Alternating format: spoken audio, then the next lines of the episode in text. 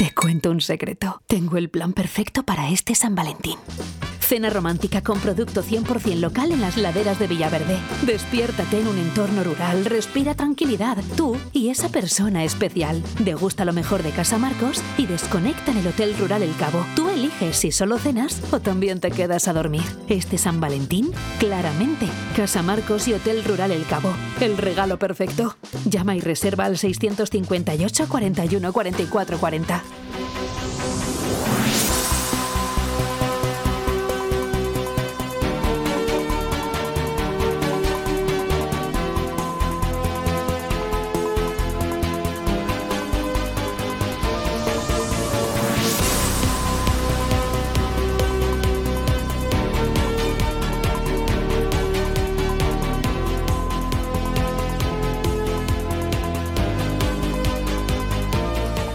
Muy buenos días, bienvenidos, bienvenidas a la voz de Fuerteventura en Radio Insular en este viernes 27 de enero ya. En unos minutos se espera que comience ese pleno en el Cabildo de Fuerteventura. En el orden del día, en el punto número 3, esa moción que han presentado de forma conjunta Coalición Canaria y Partido Popular para instar a que sea la Secretaría General Técnica del Cabildo la que determine la legalidad de convocar los consejos de gobierno con dos consejeros. Si se sacara adelante sería hacer un informe preceptivo para esclarecer la situación. Muy pendientes de la actualidad política, hoy la analizamos con la mesa de periodistas. Para mí un placer, como siempre, tener aquí a Tero Brito, el decano de la prensa majorera. Buenos días. Buenos días. Mónica Quintero, directora del Enfoque de Fuerteventura. Buenos días. Buenos días. Susana Pintos, eh, redactora jefe de Vecinos, que en Buenos febrero días. cumple 25 años informando en Fuerteventura. 25 años. 25 años, Pero esto la- también va a dar para, para un programa, ¿eh, Susana? Gracias, Pía. Sí, bueno, en realidad yo creo que es la revista más antigua de la isla a nivel de papel y bueno, y online. Online tenemos que mejorar, pero vamos, en papel 25 años son 25 años. 25 años hay que celebrarlos por todo alto, Susana. Sí, señora. Y por primera vez en los estudios de Radio Insular tenemos también a un compañero, yo la verdad que estoy muy contenta de que hoy esté con nosotros, un gran profesional, freelance que trabaja en diferentes medios, ha estado también dirigiendo hasta hace poquito eh, Cope Fuerteventura. Janey Castañera, buenos días, bienvenido además a Radio Insular. Olimpia, vaya presentación. Muchas gracias. Bueno, con todo el cariño que te tengo y tú lo sabes. Igualmente. La verdad que encantado. Muchas gracias por la invitación. ¿eh? Bueno, estamos muy pendientes eh, de que dé inicio esa sesión plenaria en el Cabildo de Fuerteventura, sobre todo en ese punto 3 del orden del día, que, que quizá si se aprueba, vamos a ver si, si esa propuesta recibe el apoyo suficiente, pues pueda ayudar a esclarecer una situación que no hemos hablado los periodistas, eh, por lo menos en esta casa, de lo que se está viviendo en la primera institución de Fuerteventura, en el Cabildo Insular. ¿Cómo definirían esta situación? Bueno, si me permite mm, em- comenzar, eh, surrealista completamente. Es una situación surrealista porque no hay precedente en el archipiélago de una situación parecida a esta. Es la primera vez que se da.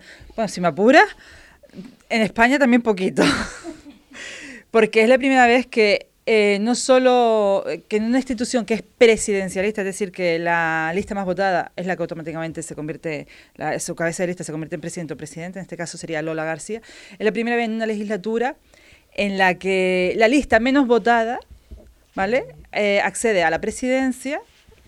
Es verdad que en este caso fue por el apoyo de dos partidos, Coalición Canaria y Partido Popular, pero también, como todo el mundo sabe ya, es la primera vez que eh, son más, muchísimos más, mayoría absoluta en la oposición que en el grupo de gobierno. Dos, 21. Dos gobernando la institución, Exacto. 21 consejeros en la oposición. Y como no quiero spo- hacer spoiler de, lo, de, de Susana, pero como decía Susana, a veces roza hasta lo, lo antidemocrático.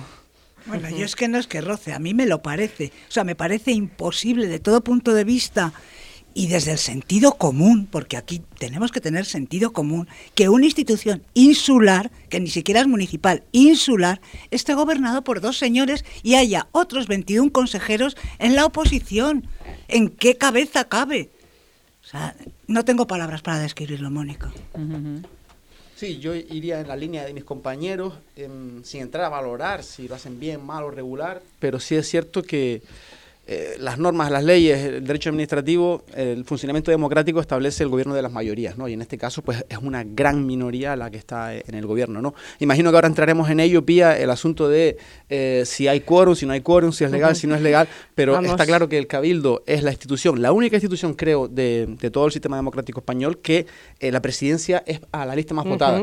Y en esta legislatura se ha pervertido ya tres veces y, dando lugar a una situación anómala. Yo no sé si estamos en, en el momento de corregirlo o no, a, cuatro meses de las elecciones, pero desde luego, sea legal o no sea legal los acuerdos que se puedan tomar, es una, situación eh, extraordinaria, anómala. Extraordinaria. Vamos a analizar cómo hemos llegado a este punto. El compañero director de esta casa, Álvaro Vega, muy pendiente del inicio de esa sesión plenaria en el Cabildo de Fuerteventura, nos irá dando cuenta además de, esa propuesta y los acuerdos que, que se adopten o si al final sale adelante o no. Tero. Yo la explicación de todo esto es que yo no tengo explicación, no le encuentro explicación. simplemente planteándolo en términos democráticos. Mire, democráticamente esto no es de recibo. O sea, usted no se puede atrincherar un, un presidente y un consejero. Bueno, sí, las elecciones están ahí a la vuelta de la esquina, ¿no? Yo no sé qué no, es que no lo entiendo, es que no, no tengo explicación. Yo no, yo si estoy en un sitio y, eh, eh, hasta en mi casa, si no me quieren en mi casa, pues me tendré que mandar a mudar. Pero no me voy a quedar en mi casa allí malviviendo y, y sin convivencia ninguna, ¿no? Sin embargo, es algo que en principio se descarta, ¿no? El propio Sergio no, el presidente, ha dicho que descarta dimitir cuando se le ha cuestionado sobre esto. Lo que está claro que el legislador por algún punto ha fallado, porque la legislación se lo permite estar ahí con tres. Bueno, ahora estamos en el debate. Claro, estamos ahí en ese debate. No sé si está tan claro lo que dice el legislador, que lógicamente las leyes, bueno, pues eh, lo estamos viendo, ¿no? A veces la justicia no es justa y hay que interpretar las leyes. El legislador es para el tema del Consejo de Gobierno, pero oiga, eh, si el legislador, el legislador se lo permite, perdone, pero eso está mal permitido. O sea, de una corporación de 21 miembros... 23. 23, perdón no puede ser que esté un, cabildo gobernado por tres personas solo, ¿no? Pero bueno, yo no sé, eh, y las elecciones están a la vuelta de la esquina. Yo creo eh, que el legislador realmente para evitar perversiones como esa eh, recoge, por ejemplo, como la estructura mínima del Consejo de Gobierno, precisamente para evitar que se pervierta las tomas de decisiones en cualquier institución, en este caso en el Cabildo de Fuerteventura. Que de ahí ese debate en el que me supongo Tan importante hoy. Eh, exacto, que, entraremos a valorar una vez que se, se haya producido, pues eh, ese debate sobre la composición, una estructura mínima que tiene que tener, eh, según el reglamento orgánico del propio Cabildo, tiene que tener presidente y secretario, pero conformado, esa es la estructura mínima, pero conformado también con un mínimo de tres miembros. O sea, que de esos tres miembros incluya Eso está más claro, eso está más claro en la segunda convocatoria, pero en la primera es donde no está tan claro porque no se determina de una forma tácita y parece que es, ahí donde otra cosa es el sentido común que, bueno, pues a uno le da por pensar que lógicamente en segunda convocatoria suele ser más laxa que la primera, nunca ¿no? que una primera convocatoria tuviera menos miembros que la, primera que, la, segunda. Claro, pero es la, lógica. El caso es que en este, en este caso, en la primera convocatoria no establece tácitamente mm. ese mínimo. Es ahí, es realmente, esa es un poco la clave de lo que estamos eh, debatiendo, ¿no? En mi opinión, son las vueltas torticeras que se le hace a, a las palabras que están impresas en un en, un, documento, en este caso. Habría por, que... Por, puntualizar ese aspecto, ¿no? El, efectivamente, el legislador pues tiene una intencionalidad cuando crea las normas, pero las normas no pueden reflejar todos los supuestos, es imposible, ¿no? O sea, una ley no puede eh, tener las normas de, cómo funciona el universo, ¿no? Llega un punto en el que eh, las personas que están sentido común, las personas que están electas tienen que tomar decisiones de manera responsable, ¿no? Y ahí... Un alcalde en Lanzarote, no me acuerdo de qué municipio era, pero me acuerdo el nombre, José Luis Pérez Brito se atrincheró él solo en la alcaldía y todo el resto, hasta los suyos, en la oposición y aguantó la tira. Bueno, no nos tenemos que ir a Lanzarote. O sea, que pero aquí pensando- tenemos a Domingo González Arroyo que se atrincheró Sí. en el Ayuntamiento de La Pero Oliva. lo puso la justicia donde lo, Lo tenía puso que la poner, justicia, ¿no? pero eh, fíjate, lo que estaba diciendo antes Manei me parece interesante en el sentido de que las leyes o el legislador intenta hacerlo lo mejor posible, pero todas las leyes tienen como esas puertas de atrás por donde uno se De puede la colar. interpretación, ¿no? Ahí está la intencionalidad de quien interpreta hacia Claro. dónde dirige, ¿no? Sí, Sergio es un hombre, yo entiendo que Sergio es un hombre que tiene la cabeza bien amueblada. Sobre las muy- sombras, vaya. Muy bien am- amueblada, ¿no? Es un tipo con una capacidad de trabajo tremenda, pero yo no entiendo. Porque además, ¿quién le va a renovar después para que él pueda ser presidente del Cabildo? Pues como Claro, sea ahí en las elecciones, ahí estamos hablando de una situación que sí, se ha llegado de futuro, ¿no? Sí, pero se ha llegado a esta situación porque ha habido una serie de toma de decisiones, eh, como decían ustedes, ¿no? El Cabildo es un órgano eh, eh, presidencialista. Empezamos la legislatura, lógicamente, con la primera presidenta del Cabildo de Fuerteventura, Lola García, y enseguida ha habido una serie de movimientos que han posibilitado que se haya llegado a este punto. Y últimamente hemos visto también, tras el cese del grupo de, de Coalición Canaria, un abandono. Hay una decisión del Partido Popular de abandonar, hay otra decisión del Partido Socialista de no impulsar una moción de censura que quizá pues, pudiera dar la presidencia a, a sus, entre comillas, competidores en las, en las urnas. Quiero decir que han sido varias las decisiones, no corresponden únicamente a los que están gobernando. ¿Qué responsabilidad tienen el resto de los partidos también? Posicionados. Yo creo Ellos que están ahí porque los demás no, la inacción de, pues en este caso, hombre, la inacción del PSOE, pues que se niega a que Lola vuelva a ser presidenta del Cabildo a cuatro o cinco meses para las elecciones, porque después van a tener que disputarse los votos en las urnas. Pero bueno, hombre, yo creo que hay momentos en que hay que dar un paso adelante. Si esto, decir, si quedaran dos años, por ejemplo, ¿se daría Pues esta no, situación o no? ¿Se no. hubieran dado pasos más valientes? Era un término que decía Mónica, ¿no? Antes de, de- de comenzar el programa, decía es que falta valentía, ¿no? Decía, decía Mónica. Con dos ¿no? años eh, a, a elecciones hubiera sido no, otra la no, ni situación. siquiera es por valentía, será por estrategia. Oye, yo no te voy a situar ahora de presidenta del Cabildo. Pero es que no tiene... a ver, Como es que algunos han lanzado y dice, bueno, pues hagan presidente a Claudio, que, que no va a ser cabeza de lista, ¿no? Pero, De- ¿sabes qué pasa? Pero que no tienes ni siquiera que hacer, eh, no tienes ni siquiera que hacer a Lola presidenta.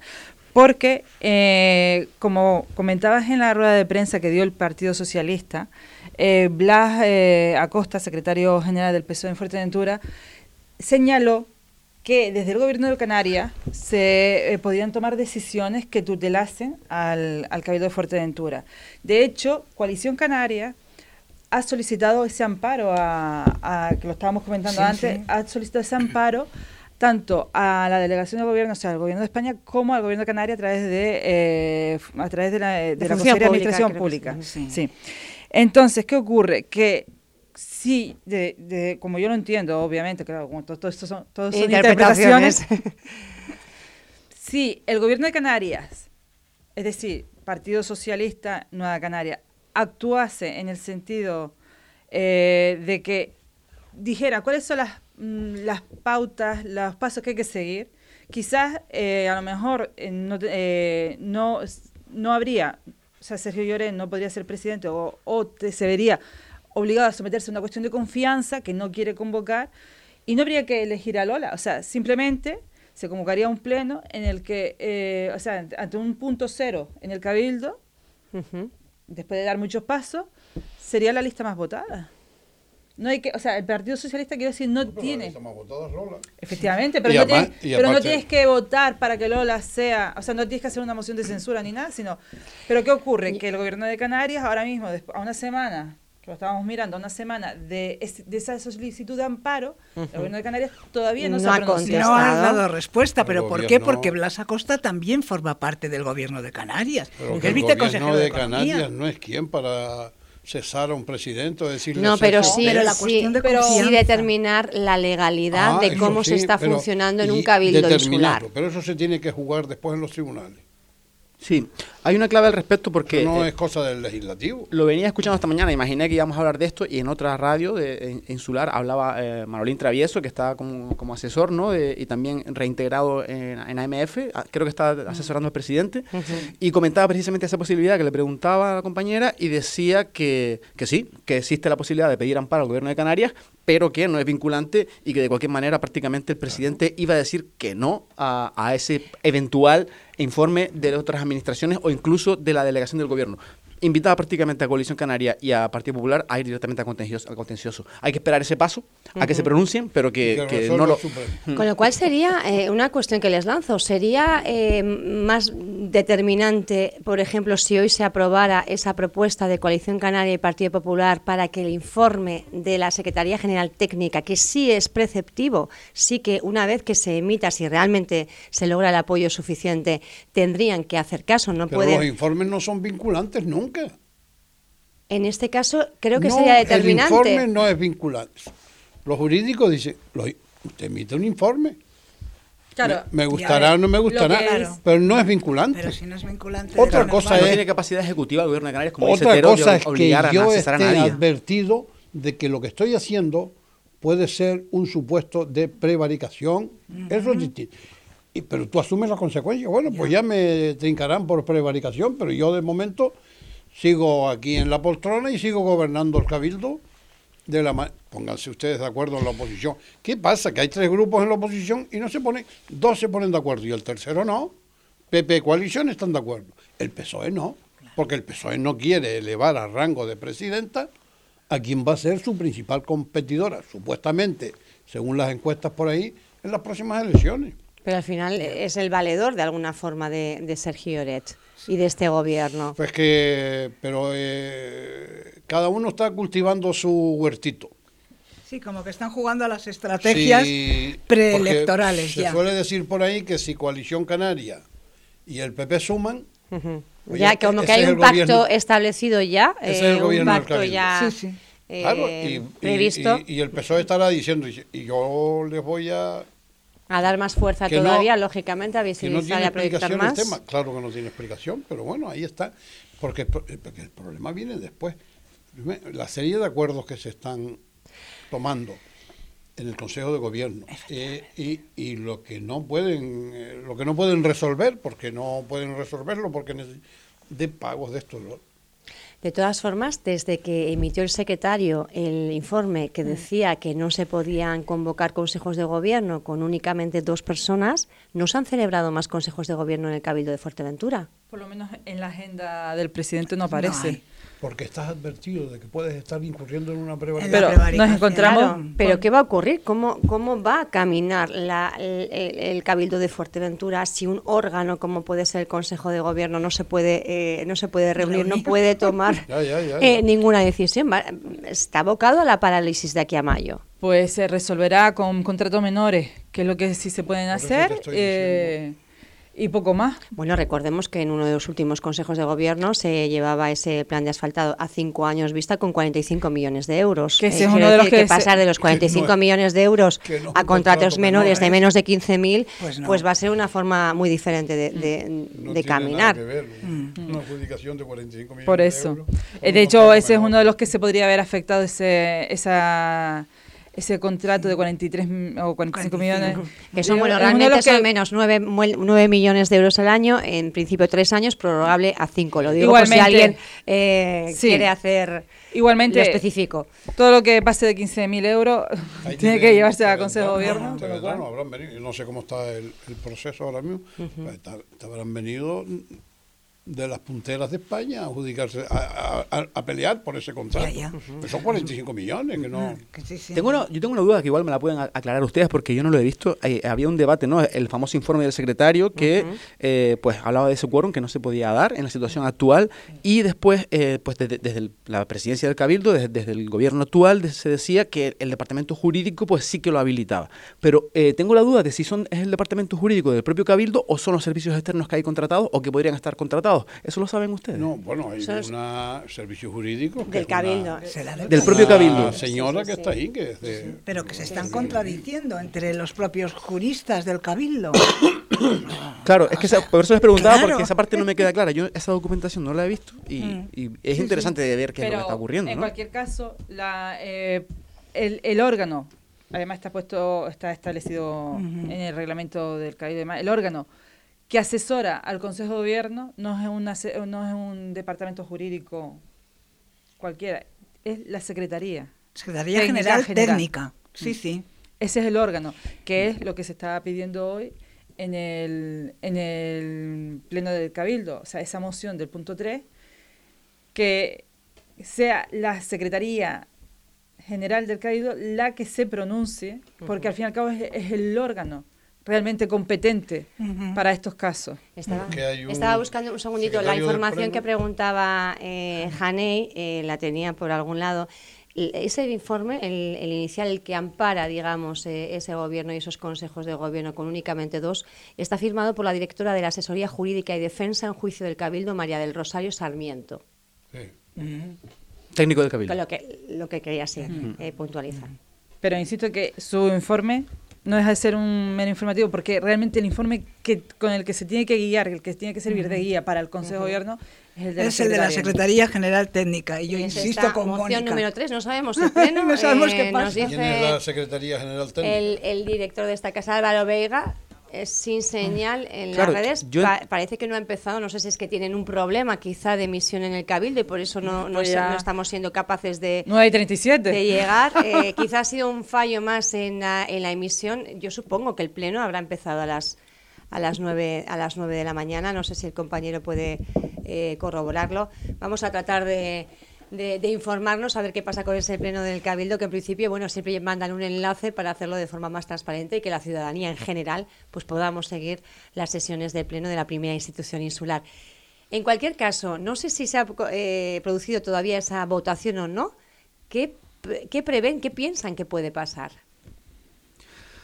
Bueno, eh, la verdad que es una incógnita, ¿no? Es una incógnita y- y- y será ilustrativo, sea lo que sea lo que pase. En un principio, por lo pronto lo que hemos visto son dos bloques, ¿no? Eh, Coalición Canaria, Partido Popular y por otro lado Partido Socialista, a- Asambleas Municipales y eh, esos consejeros que yo tampoco sabría dónde meterlos porque es que Pues, eso es un tema que, que hemos hablado. pues, eh. Antes comentabas, Pía, por ejemplo, eh, ¿son responsables los partidos mayoritarios? Por supuesto, tanto Partido Popular como Coalición Canaria. No como- solo mayoritarios, eh, quiero decir todos. eh, al Digamos. final, los, los 23 consejeros. Claro, que pero están en una- los partidos que mejor resultados tuvieron en las, las elecciones, Coalición Canaria, PSOE prácticamente empatados y en tercer lugar Partido Popular.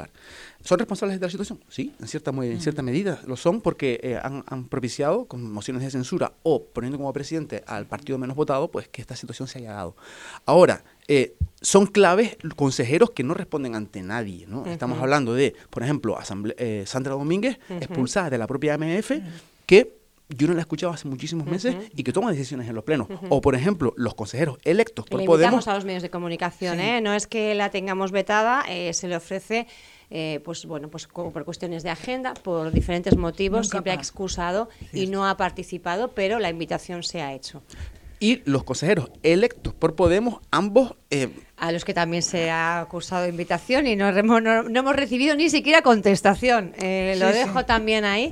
Y ellos deciden, al fin y al cabo, porque decantan la balanza para un lado hacia otro. Pues una última hora te voy a dar. En el caso, por ejemplo, de Pau Quiles, está expulsado de, de Podemos y al estar expulsado de Podemos se notificó, ya Podemos Canarias notificó al Cabildo de Fuerteventura, que ya lógicamente no forma parte del grupo Podemos, con lo cual dejaría de estar en el grupo mixto y pasaría al grupo de los no adscritos, que sería una situación similar a la de Rodrigo Verdullas en Pájara. Y ahora la pregunta es, entonces, ¿Pau Quiles se puede deliberar como portavoz por Podemos? Eso fue antes. Ahora no. Entiendo que después eh, lo habrán, claro, ya no, no puede ser porque no es portavoz de grupo. O sea, no, no, no, es más, la que no sé tampoco es la situación de eh, a- eh, Andrés Bianso. Eh, su expulsión también derivaría en la desaparición del grupo Podemos del Cabildo. No, porque los No, grupos está constitu- el grupo está constituido. Desde el principio, o sea, el problema es Pero desaparecerían los, los, o sea, sería un huevo vacío. seguiría vamos. la lista corriendo. Habría que no, porque la, la lista corre cuando uno eh, suelta el acta, vamos a decirlo Claro. así. Pero el grupo está constituido, los no escrito, como no es, no es grupo, o sea, puede, eso es eh, el cajón desastre que cabe todo, pero eh, y no es grupo, entonces, pero mm, claro, no, neces no, no ya creo, corrígeme Tero si me equivoco, no ya ni siquiera liberado en ese grupo. Pero No, no, de hecho, no pueden tener ni responsabilidades ni remuneración. efectivamente, Ya. pero Porque han eh, sido expulsados. o No, porque se han en- pasado. En, el grupo de los no adscritos, sí. Ah, bueno, Es- claro. Sí, pero claro, en, eh, en el caso de Podemos, que sí está constituido el grupo, o sea, tiene todos los derechos adquiridos de, de un grupo, pero claro, si la persona que tiene esos derechos adquiridos pasa a los no adscritos, mi duda es, la- vamos a aprender. Estamos aprendiendo. Bueno, yo creo que, que, que nuestro oficio eh, de periodismo no hemos dejado de aprender nunca y yo creo que por eso nos gusta ser periodistas, ¿no? Yo creo que Pero de también. reglamento orgánico del cabildo, vamos bueno, pues nos tenemos que poner las pilas. También es verdad que es una profesión que nos exige no solo estudiar una carrera, sino estar constantemente aprendiendo y ese ansia de saber. Yo creo que también se, se plasma, ¿no? Luego en el trabajo. Total. Sonríes mucho, Janey. Sí, sí, está claro. O sea, Pero yo les había preguntado, no se han mojado, ¿eh? ¿Qué va a pasar? ¿Quién va a apoyar? ¿Quién, quién va a estar eh, Es que yo no apoyando lo sé. esa moción? A lo mejor más experimentados Susana y Tero pueden Bueno, aventurarlo. ¿sabes? Mágicas no. Pero es que claro, ¿qué va a pasar? ¿Qué va a pasar? Pues por lo que nos dice la experiencia, lo que nos dicen los últimos meses es que no va a pasar nada. Que vamos a Pero seguir quiero decir, en, en cuanto a la va a moción, seguir ¿va a prosperar o no va a prosperar esa moción? ¿O va a ser una votación eso. tipo Dreamland? ¿Qué va a pasar? Como- Pues Porque lo allá mismo, pues lo introduzco mismo. otro tema, Es que más- hablaban algunos del pacto Dreamland, ¿no? Sí, con yo- que se, no se se puede seguir abstenga, estirando el chicle, con que se creo. ¿eh? abstenga alguien es suficiente para que saque, salga la, prospere la moción. ¿Sabes? Con que, por ejemplo, eh, Sandra Podemos Domínguez, por ejemplo. o Sandra, exacto, se abstenga es suficiente.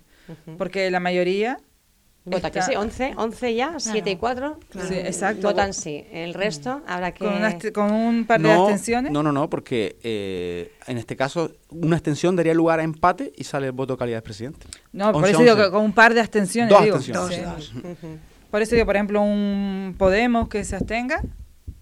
Pues, Pero votar en contra también es complicado, ¿no? De cara a la ciudadanía, ¿cómo se explica una votación en contra a, a una moción que lo que pide es un informe Claridad. para esclarecer la situación? Pues lo mismo que fue el voto de Andrés Briançó en contra, o sea, a favor de Dreamland. eh, es toda esa burrada. Del Dreamland que lo dejamos ahí a la espera de saber qué pasa con este con esta sesión eh, plenaria del Cabildo de Fuerteventura. Eh, Dreamland, otro también de los grandes temas eh, de, los, de los últimos tiempos. No sé si ustedes vinculan, relacionan ambas situaciones, el tema de Dreamland con la situación política actual de Fuerteventura. No, no, no. Yo tampoco. Que va. La situación política actual de Fuerteventura es la situación de hace muchos años. Coalición y el PSOE no se entienden. ¿Cuándo se entienden? En, su día. Pero es que eso está a, la vuelta de la esquina. ¿Qué pasó en Twines? ¿Qué pasó en La Oliva? Sí, Bueno, inclusive en la legislatura que gobernaron juntos, la última, que fue la Claro, en el 2015-2019, eh, ese pacto acabó mal, En el ¿no? Cabildo. El Cabildo. Desde entonces no, no se han reconducido a las relaciones. Ujú. Lo Pero- de Dreamland es sobrevenido. De, bueno, después o, después o más Pero yo creo no que si es- yo creo- claro. Aquí yo creo la- que es un granito que también- femenina, Susana. Yo creo que sí es un granito que ayudó a... Ah, bueno, que en desacuerdo, en acuerdo. Claro, porque cuestión, ¿no? de repente, ¿cuál es el argumento para, recordemos, cuál es el argumento para cesar a los consejeros de coalición? De- cuando una semana anterior, eh, una semana antes habían eh, votado en contra de, de la De propuesta de, Dreamland, claro. coalición y, eso y- y podía haber sido votando eh, también claro. que el ganado de costa hay que cerrarlo. Sí, claro, el- pero el argumento es el de, no, es que no apoyaron la compra de, de la, de la compra de la cerquita. Que eso, vamos, se caía de, de absurdo. Las eh, excusas Sí, que escribían para ustedes son no excusas, ¿no? No, pero es la excusa que utilizaron y fue una semana. por eso te pero digo. una semana. O sea, yo creo que sí que ayudó Dreamland a, a, A enquistar la situación. Dreamland ¿no? Lo que puso fue la situación al rojo vivo y dijeron, a ver, ¿dónde, ¿con quién está cada cual? Había- ¿Qué posición ocupa? Es cierto, según los rumores, es cierto que, que, que había eh, importantes desacuerdos, desavenencias Ujú. entre, entre el presidente y la vicepresidenta Lola García. Eh, y todo fue, un o sea, fue sumando hasta llegar a un punto en el que explotó la olla. Claro. Y seguramente Dreamland fue el detonante. Ujú. O sea, yo estoy, vam- Sí, Yo- yo lo creo así, es Estoy mío, eh. contigo, ¿eh? O sea, Yo- estaba, el enfrentamiento existía, pero Dreamland fue lo que hizo estallar. Pues, Yo entiendo hoy. que estando eh, a asambleas municipales de Fuerteventura y, un poco analizando su trayectoria, estando en la presidencia, ese cese de Coalición Canaria siendo un rival directo electoral, ¿no? Porque son al fin y al cabo Cuestión es electoral, ustedes los circunscriben, lo tiene claro. un apéndice de otro. Yo creo que esas, esas- ese hubiese llegado en un, en un momento u otro.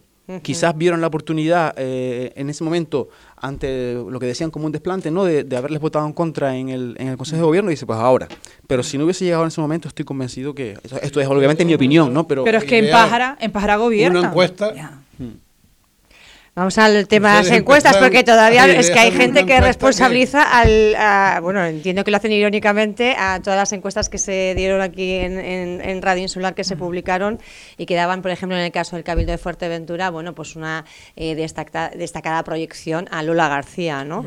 Eh, realmente han sido las encuestas, porque ha habido más, que también sí. eh, los resultados de otros partidos políticos daban en la misma línea. Lo, lo tengo que.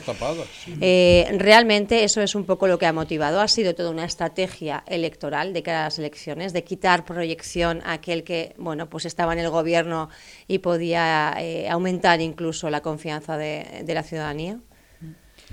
Si me permite, un es un paréntesis, se está debatiendo ahora el punto 3. Ahora se está debatiendo, pues tenemos Sí. un problema en- con el Cabildo de Fuerteventura, no lo están, por lo visto, eh, no están dando señal, tenemos un problema con eso.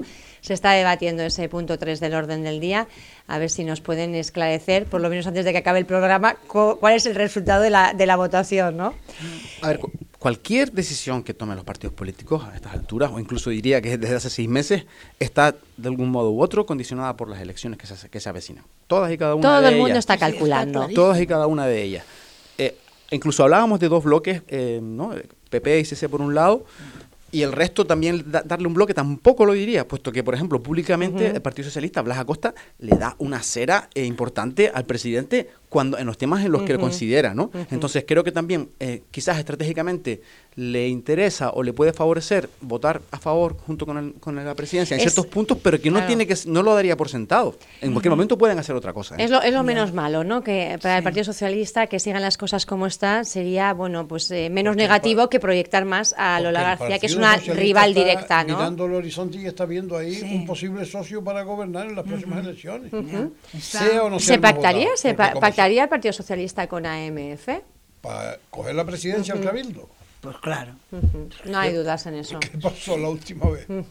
Ay, Yo tengo dudas, ¿eh? Yo ¿Tienes tengo du- dudas? Yo tengo dudas, la verdad que sí. Eh, Quiero decir que eh, reeditar ese pacto Partido Socialista AMF, tal y como terminó y con lo que se han dicho públicamente y demás, eh, quizás conseguir el apoyo puede ser, pero reeditar el, PSOE pacto con consejeros es que lo veo complicado, ¿eh? Hombre, AMF con toda la estrategia no- que lleva a cabo tampoco se lo va a dar gratis, quiero decir. El eh, algo no exigirá. entra a formar parte de este gobierno de, de dos, de tres, de lo que sea. No entra. Yo después de todo esto No, Pero me en cualquier todos cosa. los actos, que ustedes no se han dado cuenta que en todos los actos hay una representación del PSOE, con- con- a- arropando Sí. bueno, a- al presidente del Cabildo. Yo no, me- Sí. no me he fijado, la verdad. ¿no? Sí. O, Sí, coño, sí, pues, sí. que suena enseguida. En las O ves fotos aparece- A Carlos, o ves a María Jesús, ves la. Ayer mismo, ¿no? Eh, se inauguraba, bueno, también era una cuestión de- del gobierno de Canarias, es verdad. Sí. Lógicamente allí Bueno, había más había representación pero es eh, cosa, socialista, no, pero, sí que es verdad que, que se está eh, viendo. el- pero que- Ava- sí, hay una ver, si- que avala. ¿Están asistiendo Sí. consejeros de, la oposición a actos del, del grupo de gobierno, a presentaciones? Sí, pero te digo, no solo ahora, ¿eh? por ejemplo, la presencia de de María Jesús de la Cruz, eh, que es portavoz del Grupo Socialista, ha sido eh, durante toda la legislatura, no es, no su presencia, refiero. no, no, no se reduce sí. ahora. Incluso partido- que ha sido ah. una persona que durante toda la legislatura ha participado y ha estado respaldando con su presencia los diferentes actos son que se han hecho, no estando en el gobierno. ¿no? Sí, lo sí. que Claro. quizá lo que marca la diferencia es que a lo mejor pues para una presentación de, de una ciudad deportiva en, en el Se llama sitio- atención quizá la, la no- envergadura de la noticia, sí, ¿no? claro, La- la- exacto. O sea, no antes no se invitaba a la oposición, quizás ahora sí y ob- obviamente Bueno, yo no sé si las invitan o no, pero les van el sueldo. Son consejeros liberados. Y oiga, esto te van el sueldo. En los actos que hay debes ir. Bueno, debes hay ir. otros, hay otros también portavoces de grupo, de otras Que no eh, aparecen, que, bueno, que sí. no los hemos visto. eh, Ya, Han ya, estado ya. en el gobierno cuando estuvieron y luego no han Sí vuelto a sí, aparecer. bueno. Pero mira, tampoco hace falta que los inviten, ¿eh? porque, por ejemplo, estamos viendo que, muy, por ejemplo, Partido Popular y Coalición Canaria están yendo a actos o organizando los suyos propios estando en la oposición, ¿no? Con los temas que Claro, consideran ellos- que ellos vienen de su gestión. ellos- es la otra eh, estrategia, ¿no? y- Visibilizarse eh, a través eh, no solo de, de- de actos, sino también a través de notas de prensa, de alguna forma, bueno, pues reclamando esa, esta gestión que se ha hecho ¿no? durante tiempo atrás y que ahora llega a una culminación o a una presentación y, y no quieren dejar de estar en la foto, ¿no? Es una estrategia de todos los partidos su- políticos. Me de parece que oposición, la ¿no? De alguna manera. pues, eh, eh, hasta cierto punto es lógica. Si me bueno, están lógicas como diciendo- estrategia, quiero decir, si eh, es lógico diciendo lo que hace cada uno de los Canaria y el partidos, ¿no? Tienen un entendimiento para que se suman. Sí, sí. No, vamos, Sí, sí, pues pues, yo tengo que buscar por Desde la lado. lógica y desde la estrategia se comprenden perfectamente los movimientos, Mm. pero ¿cómo capta la ciudadanía, que es la que al final tiene que determinar Ah, con bueno. las urnas, ¿no? quién va a gobernar próximamente? ¿Cómo capta la, la ciudadanía todo este je- tejemaneje? Porque ahora nosotros lo estamos eh, visibilizando, lógicamente es nuestra labor, pues estar al tanto de la información, nos fijamos en la foto, quién está, quién no está, eh, si en la nota de prensa que, llam- que, que emite tal corporación aparece el presidente de otra institución o no, constantemente, lógicamente eso está en nuestro día a día, ¿no? Pero ¿cómo trasciende a la opinión pública, al ciudadano la- de la a pie? salvo que sea gente que está implicada políticamente, no hay quien, eh, eh, la situación del- no, la no ciudadanía hay quien la está vea. cansada y harta de tanto Harta, tejemaneje de los Si ya políticos. Esta es la hartazgo de la realidad. política, ahora más todavía. El único que te defiende situaciones o que, bueno, a lo mejor un poquito más es el que está Trabajando en una y el institución, que lo ¿no? critica más es el de la oposición de pero bueno eh, el que está con AMF pues eso está perfectamente y, y ole presidente y venga para adelante el que está con la asamblea majorera pero qué locura es esta esto es la vergüenza de Lo tal, que tenemos, ¿no? Eh, la gente con vamos con un color y lo que haga no ese color lo nunca, defendemos. En, en Canarias, Eh, decía, eh, bueno, como decíamos, ni en España. Pero la ciudadanía en general. es- ¿Qué va a pasar? Estamos no, en ¿esto torno al qué es, no? 50% de abstención. Eh, en las próximas elecciones se va a animar más gente a votar para ver si con su participación cambian un poquito las cosas o hay tal hartazgo que la gente ya de alguna forma se va a quedar en su casa. Hombre, yo creo que, sinceramente, cualquier ciudadano, cuando ve el panorama político que se le ofrece y que realmente no tienen eh, algún ofrecimiento que sea apetecible para la ciudadanía, o sea, nos van a contar montones de películas ahora, o sea, preparados, listos, ya, venga, vamos a la guerra. Pero, ¿y el bien común dónde se queda? ¿Qué es lo que me llega a mí de todo lo que están diciendo estos señores? Pues lo que me llega es humo. Me llega. Pero a- eso se traduce luego en el voto o a pesar de la persona que hace ese análisis y llega a ese Y punto, en el no voto. y en el no voto. Se traduce en el voto y en el no voto, pía. ¿va a haber cambios? Depende de la implicación personal de cada uno, depende de cómo sintamos cada ciudadano si queremos un cambio o no, aunque tampoco se puede asegurar. ¿Tú ¿Sabes la cantidad de gente que hay en Fuerteventura que le da igual 8,80? Y dice, Oye, yo estoy aquí en Fuerteventura porque estoy trabajando, eh, trabajo de, de camarero en el hotel tal, trabajo aquí, Sí, trabajo allá. Pero yo después me voy otra vez para allá. Mira, las cosas de ustedes aquí, resuélvanlas ustedes, que son los que... Eso es un punto de vista bastante triste, ¿no? Sí, Hay que pero- decir, eh, no, cuando pero hay son un lugar de cuando llegan acogida... poblaciones así de aluvión, hay gente que no se siente involucrada. Y, vaya, Hay otra gente, un montón también, que se implican totalmente. Se Hombre, es que al final la política eh, implica los servicios sociales que, que uno tenga, no Sí. solo cuando se jubile y se marcha a otros sitios, Pero sino Pía, hay un hoy en día... de gente que no, que pasa olímpicamente, de, sobre todo eh, en las capas más jóvenes. Hay desafección, Yo, no lo co- sé. yo coincido con Tero en que, en claro. que efectivamente los posicionamientos de la gente pues están claros los que, los que lo están, pero los que no, yo que hablo con la gente en la calle sin, sin ser el ámbito político profesional, todas las personas con las que yo he hablado, que no puedo hablar en nombre de todo el mundo, pero están asombrados, incluso un poco indignados por la situación. Están indignados, Sí, Janey, sí. claro que están indignados. Todos los partidos políticos, todos hablan de una legislatura anómala.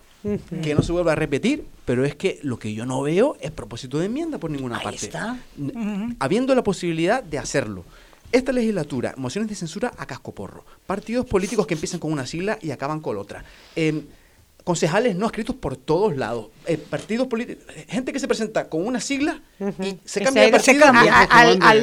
radicalmente contrario. Pero ojo con esto. algunos que van del tingo al tango, desde su puesto en la, están en la institución, cambiando. desde su puesto en la institución electa por una sigla, hacen campaña con otra, con la nueva. Algo absolutamente anómalo. Aquí nosotros tenemos, tremendo. nosotros, los que estamos sentados aquí y todos los medios de comunicación, tenemos la responsabilidad de explicar ese tema. Y también eh, para que la ciudadanía sea también consciente de ello y lo demande. Porque efectivamente las encuestas que hemos visto más o menos van a ir en la línea de lo que ha sucedido. No sabemos si con el cambio de la situación política luego también se va a traducir en un cambio eh, a la hora del votar eh, y, y que sea muy diferente a la intención de voto que se tenía cuando se hicieron las encuestas. Quiero decir que eso también es No, y, eh, y que hay un, algo determinante, un porcentaje ¿no? de indecisos que salen en las encuestas también, que no lo estamos hablando, que es muy, Muy elevado. muy significativo, que eso determina completamente todo. Esos son los más importantes. La estrategia Porque- política electoral siempre funciona de la misma manera. Se decide en los últimos tres meses.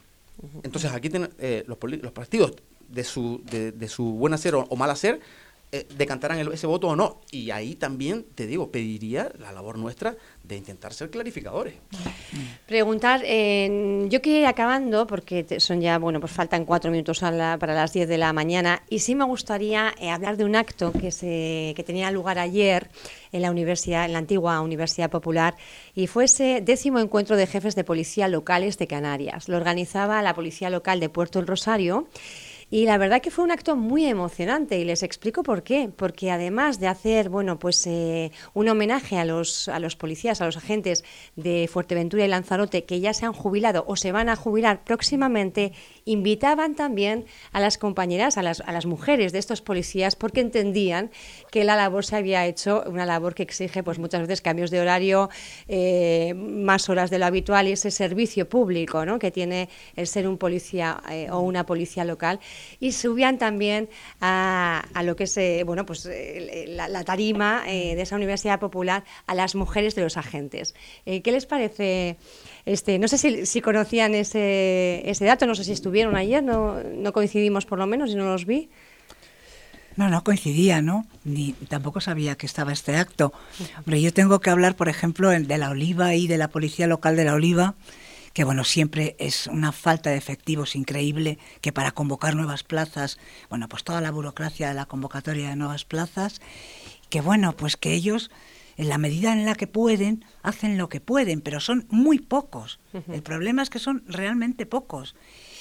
Y bueno, no sé cómo estarán en otros se reclamaba municipios. también a son nivel pocos general policías, ¿eh? son pocos guardias civiles, son pocos Sí, policías nacionales. hablaban, ujú. Ujú. Y que muchas veces, bueno, pues esa Son falta de poco- efe- efectivo se traducía en ese tener que pasar hay. más horas, ¿no? Claro, Algunos claro. dicen que el Seprona, que el Seprona. Pues, pues yo creo que lo que hace falta es más gente del Seprona, porque lo que estamos viendo en Fuerteventura, que no es, pero todo, de visitantes, de naturales, de tal, que se, que se van aquí, que se acampan aquí, que dejan un basurero, que suben por cualquier montaña con un coche, con un todoterreno. Que se acampan en cualquier volcán. Sí, también, tenido arriba. Oh, por Dios. Que sí, yo- efectivos también, eh, agentes de medio ambiente, hay que decirlo, ¿eh? de, de la Agencia de Protección del Medio Natural. gente también, la gente Sí. de medio ambiente. Cuando digo Claro. Seprona es todo, involucra.